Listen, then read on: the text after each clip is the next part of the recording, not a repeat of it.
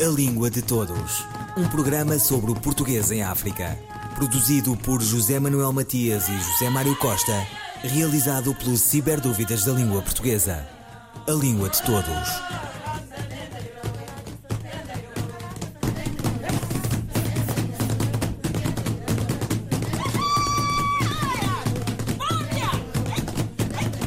Língua portuguesa ganhou o mundo e é hoje uma língua global. Em contacto com outras línguas e culturas, esse português foi adquirindo novas palavras e novas sonoridades. Língua de Todos entrevista Afonso Miguel, linguista angolano que defendeu recentemente a tese de doutoramento Integração Morfológica e Fonológica de Empréstimos Lexicais Bantos no Português Oral de Luanda, na Faculdade de Letras da Universidade de Lisboa.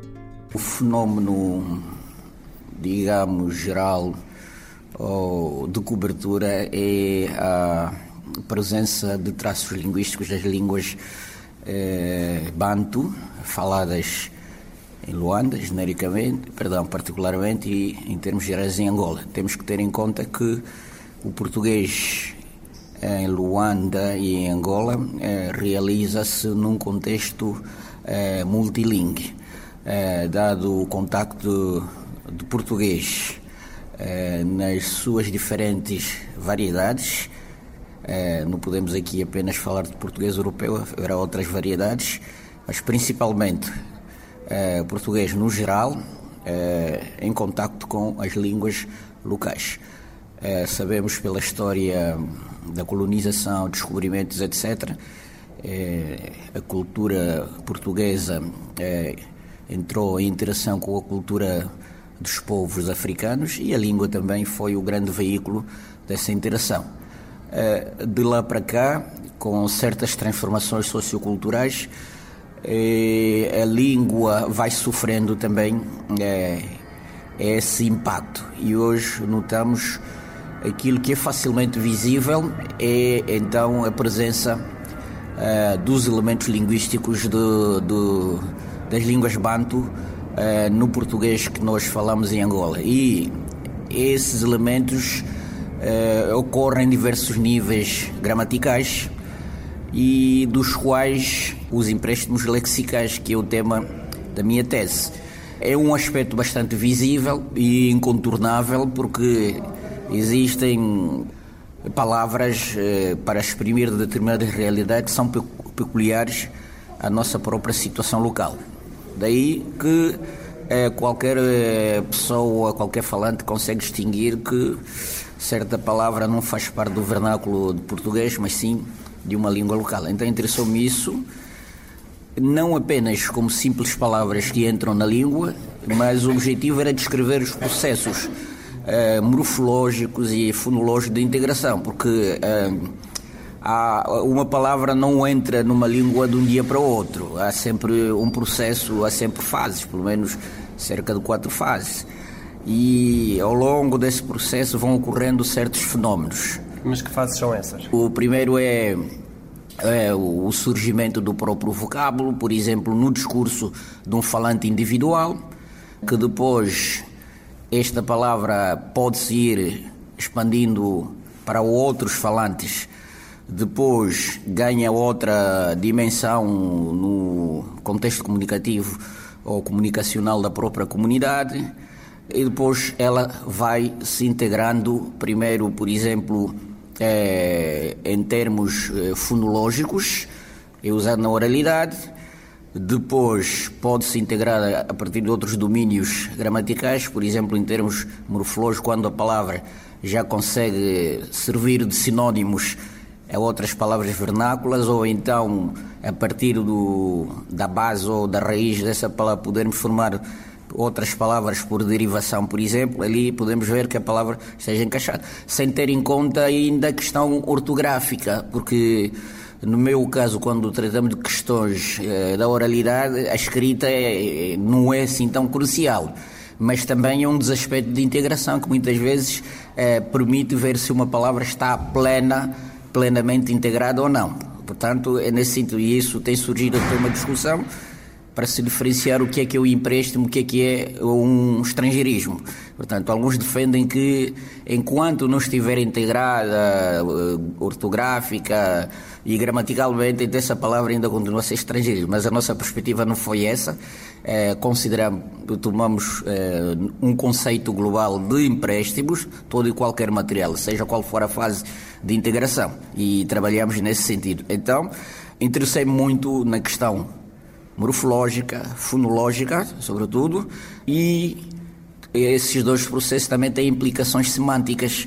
É, uma palavra, quando sai de uma língua para outra, pode é, variar também de significado é, em função do, do, novo contexto em que ela é usada. É, e aqui o objetivo também foi mostrar que realmente a presença dessas palavras no português constitui um fenómeno normal, um fenómeno natural a que está sujeito todas as línguas naturais. Portanto, todas as línguas que interagem com outras eh, estão sujeitas a esses fenómenos.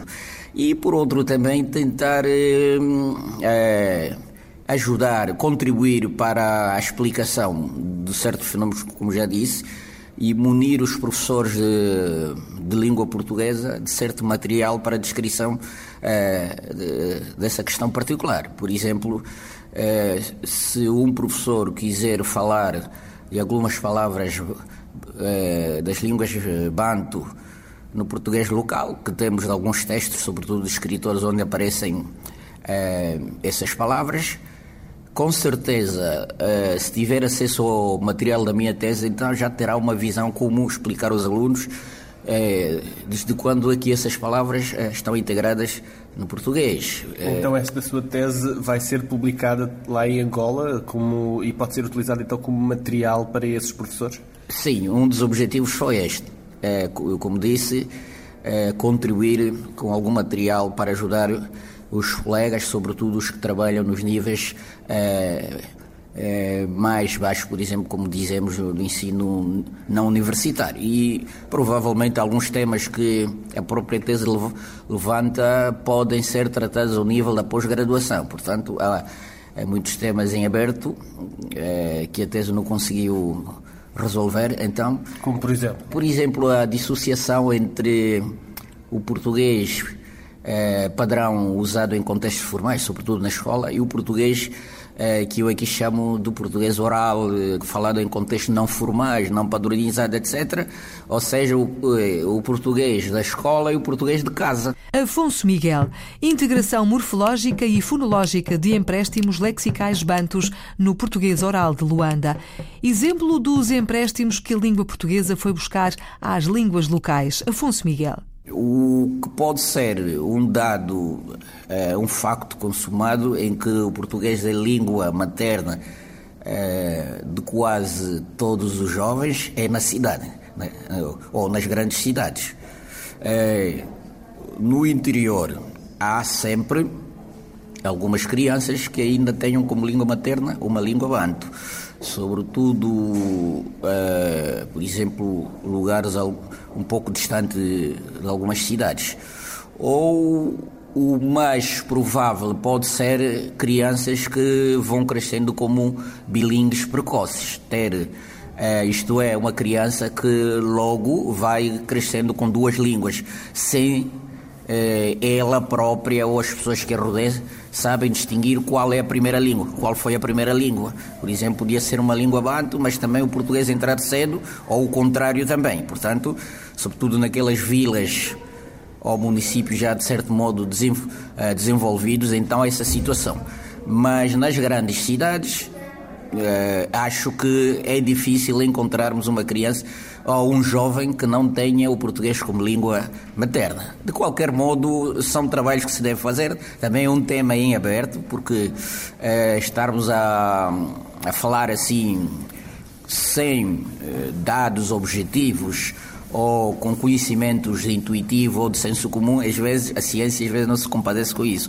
Precisamos de trabalhar a nível eh, de levantamentos de dados, de inquéritos sociolinguísticos, etc., para termos a certeza. E eu acho que é uma tarefa fundamental, porque é um dos assuntos eh, que mexe com toda a comunidade, se tivermos que tomar alguma decisão, então temos que ter dados, não podemos eh, tomar decisões eh, no vazio. Então é, é uma questão também que a tese levanta, a necessidade, por exemplo, de se ir refazendo eh, o próprio mapa etnolinguístico de Angola, porque, por exemplo, em Luanda é um lugar de confluência de vários povos, várias línguas, várias culturas. Eh, se dissermos que o Quimbundo em termos etnolinguísticos, é a língua matriz de Luanda, estaríamos certo. Mas hoje em dia alguém também pode questionar, porque estão presentes outras línguas banto, para além de línguas estrangeiras também, que se falam eh, nessa cidade e todo esse mosaico linguístico, eh, ou ecologia linguística, como hoje se diz, então influencia também na variedade do português que se fala em Luanda. Portanto, também são questões eh, que nós levantamos. Falou em empréstimos, empréstimos das línguas banto uh, para o português. Pode dar alguns exemplos destes empréstimos? É muito fácil, porque até há empréstimos que são já hoje é, léxico do português no geral. E em função da área, área do conhecimento, área semântica ou campo semântico, por exemplo, na alimentação é muito mais visível por exemplo, o funge, não sei se sabe o que é que é o funge, é, depois o mufete, é, a muamba, é, por exemplo, é, o alembamento, que é o processo de dote.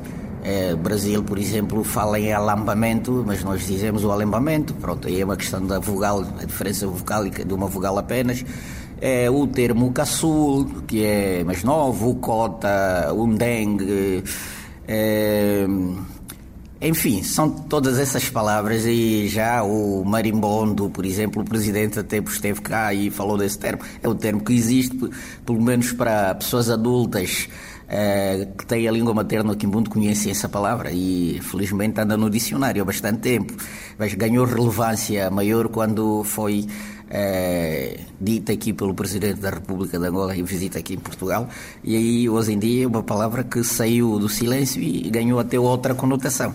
E há essa dinâmica, enfim, para além de, desses empréstimos, é, elas funcionarem como um empréstimo já dentro do português, há contexto em que elas vão ganhando outras semânticas em função daquilo que se quer designar.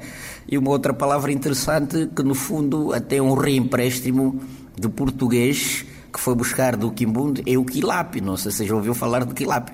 É, quilape é espécie de fiado. É fiado em que alguém vai a, a uma cantina, é, adquire o produto, sobretudo o consumo de álcool, de, é, como é que se tascas, no fundo, tasca vai a uma tasca, não tem dinheiro e há confiança entre o, o vendedor e o cliente, então aponta, o lápis é lápis aponta com lápis. E esse fenômeno de apontar tomou é, ou passou a significar o próprio processo que se faz. Ou o instrumento de apontar a dívida acabou por designar também o processo é, de dívida, fiado, etc. E há situações em que o quilap é usado até sai do, do contexto informal para o contexto formal. Por exemplo, é, vamos dizer, olha, eu vou fazer um quilap ao banco. O banco concedeu-me um quilap, em vez de eu dizer um crédito, enfim. Portanto, é, é, esse quilap é interessante, dizer, a palavra vai para o quimbundo, depois já aceita em Quimbundo, a, a, base dessa palavra é retomada para formar um outro nome é, em português. Então veja o processo dinâmico os empréstimos não ficam apenas eh, nesse sistema, vão eh, se movimentando. Afonso Miguel, sobre a sua tese de doutoramento, Integração Morfológica e Fonológica de Empréstimos Lexicais Bantos no Português Oral de Luanda, Faculdade de Letras da Universidade de Lisboa.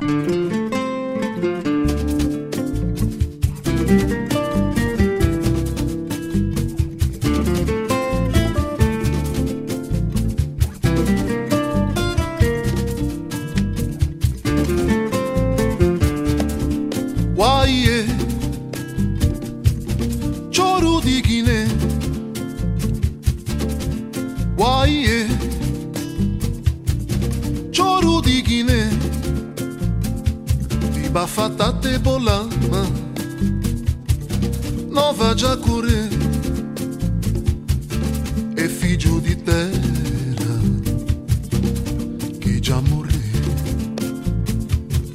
Unidade já cava dos povos separa. Sonho de nós heróis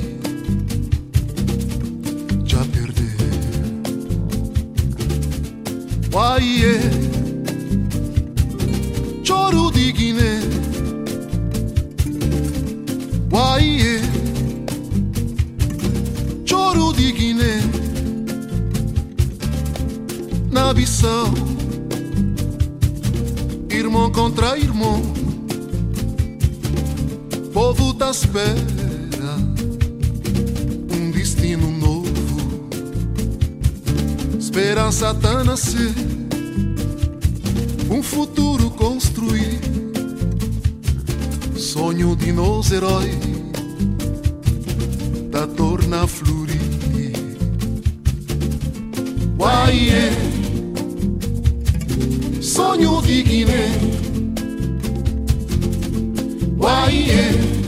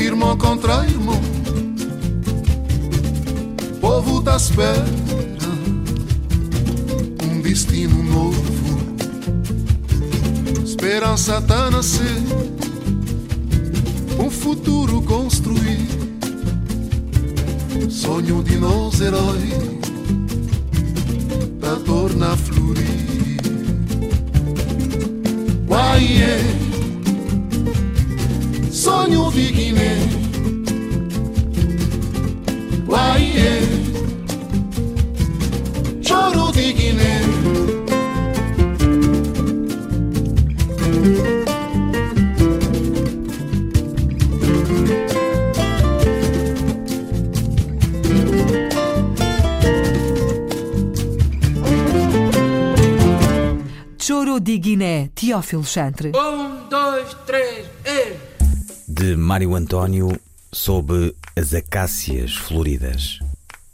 Com novembro a chiar nestas cigarras, as acácias sangrando suas flores e um sol afirmativo num céu alto, espero a tua carta e a minha vida. Uma pausa do tempo em minhas mãos, preenchida pela contagem das horas nas cigarras e pétalas caídas. A rua corre larga e sossegada. É a hora de tu vires.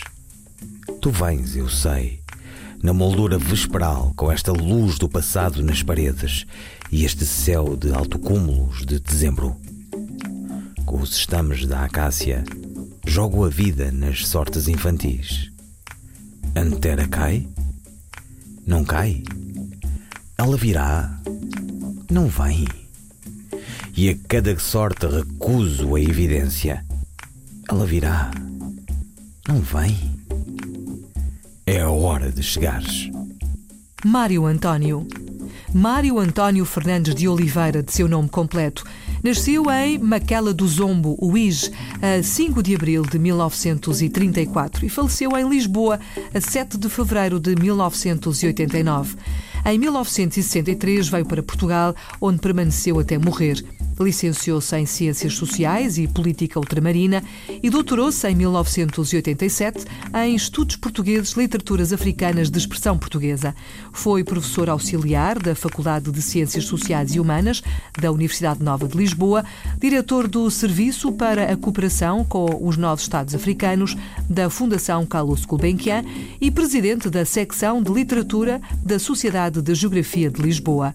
Pertenceu à geração Mensagem, colaborou com diversas publicações em Angola, Portugal e outros países, O Brado Africano, Itinerário, Colóquio, Ultramar, etc. Figura na maioria das antologias de poesia e prosa africanas.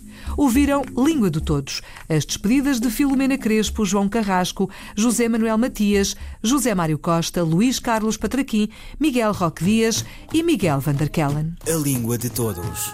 Um programa sobre o português em África. Produzido por José Manuel Matias e José Mário Costa. Realizado pelo Ciberdúvidas da Língua Portuguesa. A Língua de Todos.